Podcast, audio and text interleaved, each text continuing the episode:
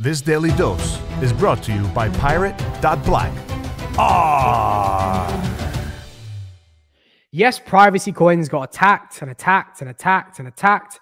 They did get attacked and attacked and attacked. But guess what? What does that mean? Nothing. When people flood into crypto, and more and more and more and more and more people flood into crypto, guess what's going to happen? There's going to be some people who want something that's private, all the illegal people. You think they're not going to be able to buy these tokens just because the SEC are coming after it?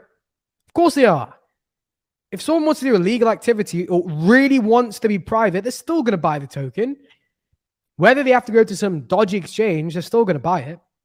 So privacy will still be a narrative for the next bull market without a doubt.